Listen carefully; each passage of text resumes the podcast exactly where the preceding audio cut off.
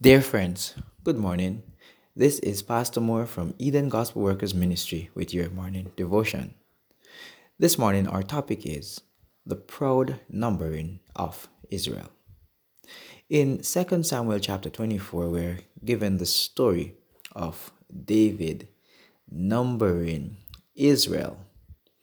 And this numbering caused a pestilence to come from the Lord which destroyed over 70,000 of the Israelites.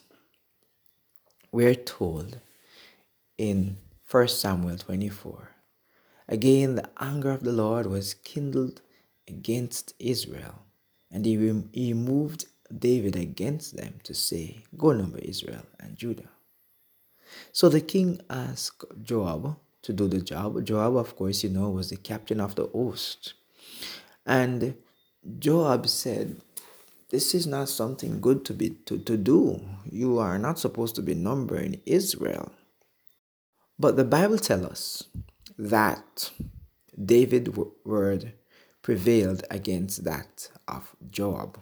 And so Joab took the army and went and numbered Israel, all throughout Israel numbered them. So when they had gone through all the land, they came to Jerusalem at the end of nine months and 20 days. Chapter, verse 8 tells us that. And David, after Joab reported to him, his heart smote him. And David said unto the Lord, I have sinned greatly in that I have done. And now I beseech thee, O Lord, take away the iniquity of thy servants, for I have done foolishly. Definitely, God accepted David's repentance. However, it did not prevent the consequence. So Gad, the prophet, came to David and told him and said unto him, Shall seven years of famine come upon thee in, the, in thy land, or wilt thou flee three months from thine enemies, while they pursue thee, or that there be three days pestilence in the land? Now advise and see what answer I shall return to him that sent me. I love what David said. David said unto Gad, the prophet, chapter 24, verse 14, I am in a straight place. Let us fall now in the hand of the Lord, for his mercies are so great and let me not fall into the hand of man. So the Lord sent a pestilence upon Israel from the morning even to the time appointed, and there died of the people from Dan even to Beersheba seventy thousand men. Wow. So, friends, I always wondered about this story. How is it that all of this, why, what does numbering of a people has to do with such punishment. But it's good to dig deep into the matter. David and of course other Israel have had intercourse with other heathen peoples. And so this led the holy people of God to learn a lot of traits that God was not in agreement. The numbering of the people was one of them. So, this was a national custom uh, that kindled ambition for worldly greatness. So, as the people of Jehovah, Israel was to be honored. But as pride and self confidence increased, the Israelites were not content with this preeminence. They cared rather for their standing among other nations. This spirit could not fail to invite temptation with a view to extending his conquest among foreign nations. David determined to increase his army by requiring military service from all who were of proper age. To effect this, it became necessary to take a census of the population. You know, friends, it was really pride and ambition that prompted this action of the king. The numbering of the people would show the contrast between the weakness of the kingdom when David ascended to the throne and its strength and prosperity under his rule. This would tend still further to foster the already too great confidence of both kings and people.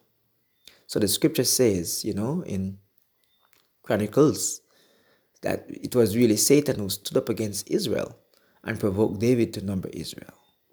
The prosperity of Israel under David had been due to the blessing of God rather than to the ability of her king or the strength of her armies.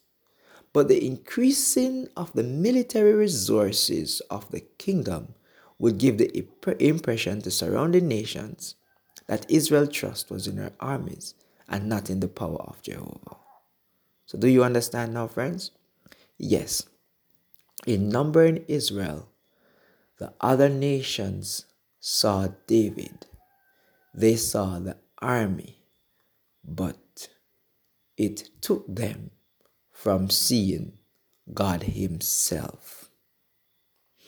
And so, because of this, God had to intervene. Though the people of Israel were proud of their national greatness, they did not look with favor upon David's plan for so greatly extending the military service. The proposed enrollment caused much dissatisfaction.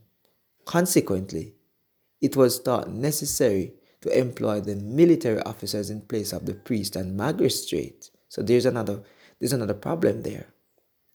Now, the Israelites had become so proud, their king had become proud, and so instead of using the priesthood, which represent God so much, they chose to use the military,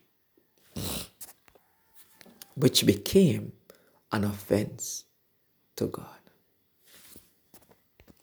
Even the unscrupulous Joab remonstrated against this. He was not with this.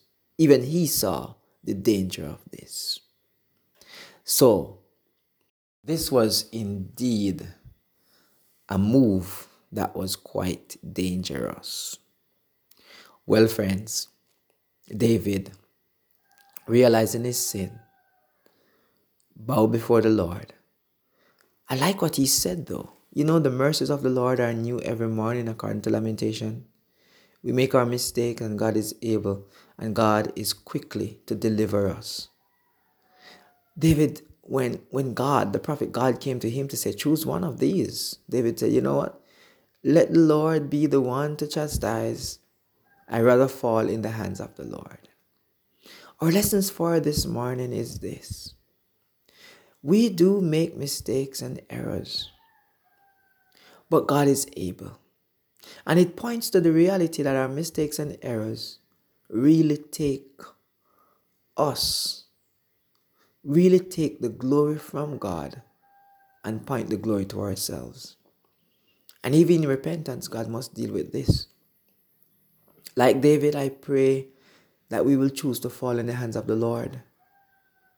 It is natural to want to run from God when we sin against Him. But even though the chastisement must be sure, it is better to run to God because He knows exactly how to deal with us. He knows exactly how to preserve us. David, in this sin, did not choose to be punished by his enemies, neither by by the, the, the famine for seven years, but he chose for God to deal with him and his people. And yes, friend, God did show mercy. May we, as we examine ourselves today, choose to fall in the hands of the Lord, as He knows best how to deal with us. May we, friends of mine, examine ourselves to ensure that we are doing nothing good with the wrong motive. Yes, friends, doing the right thing with the wrong motive is just as bad as doing wrong itself. May we take heed. Help us, O Lord. Have mercy on us and help us to remain humble. Cause your face to shine upon us today. And Lord, wherein we need to be chastised, may we desire to fall in your hands, which is better than the mercy of the wicked. Have thine own way with us today, we pray. In Jesus' name. God bless you, my friends.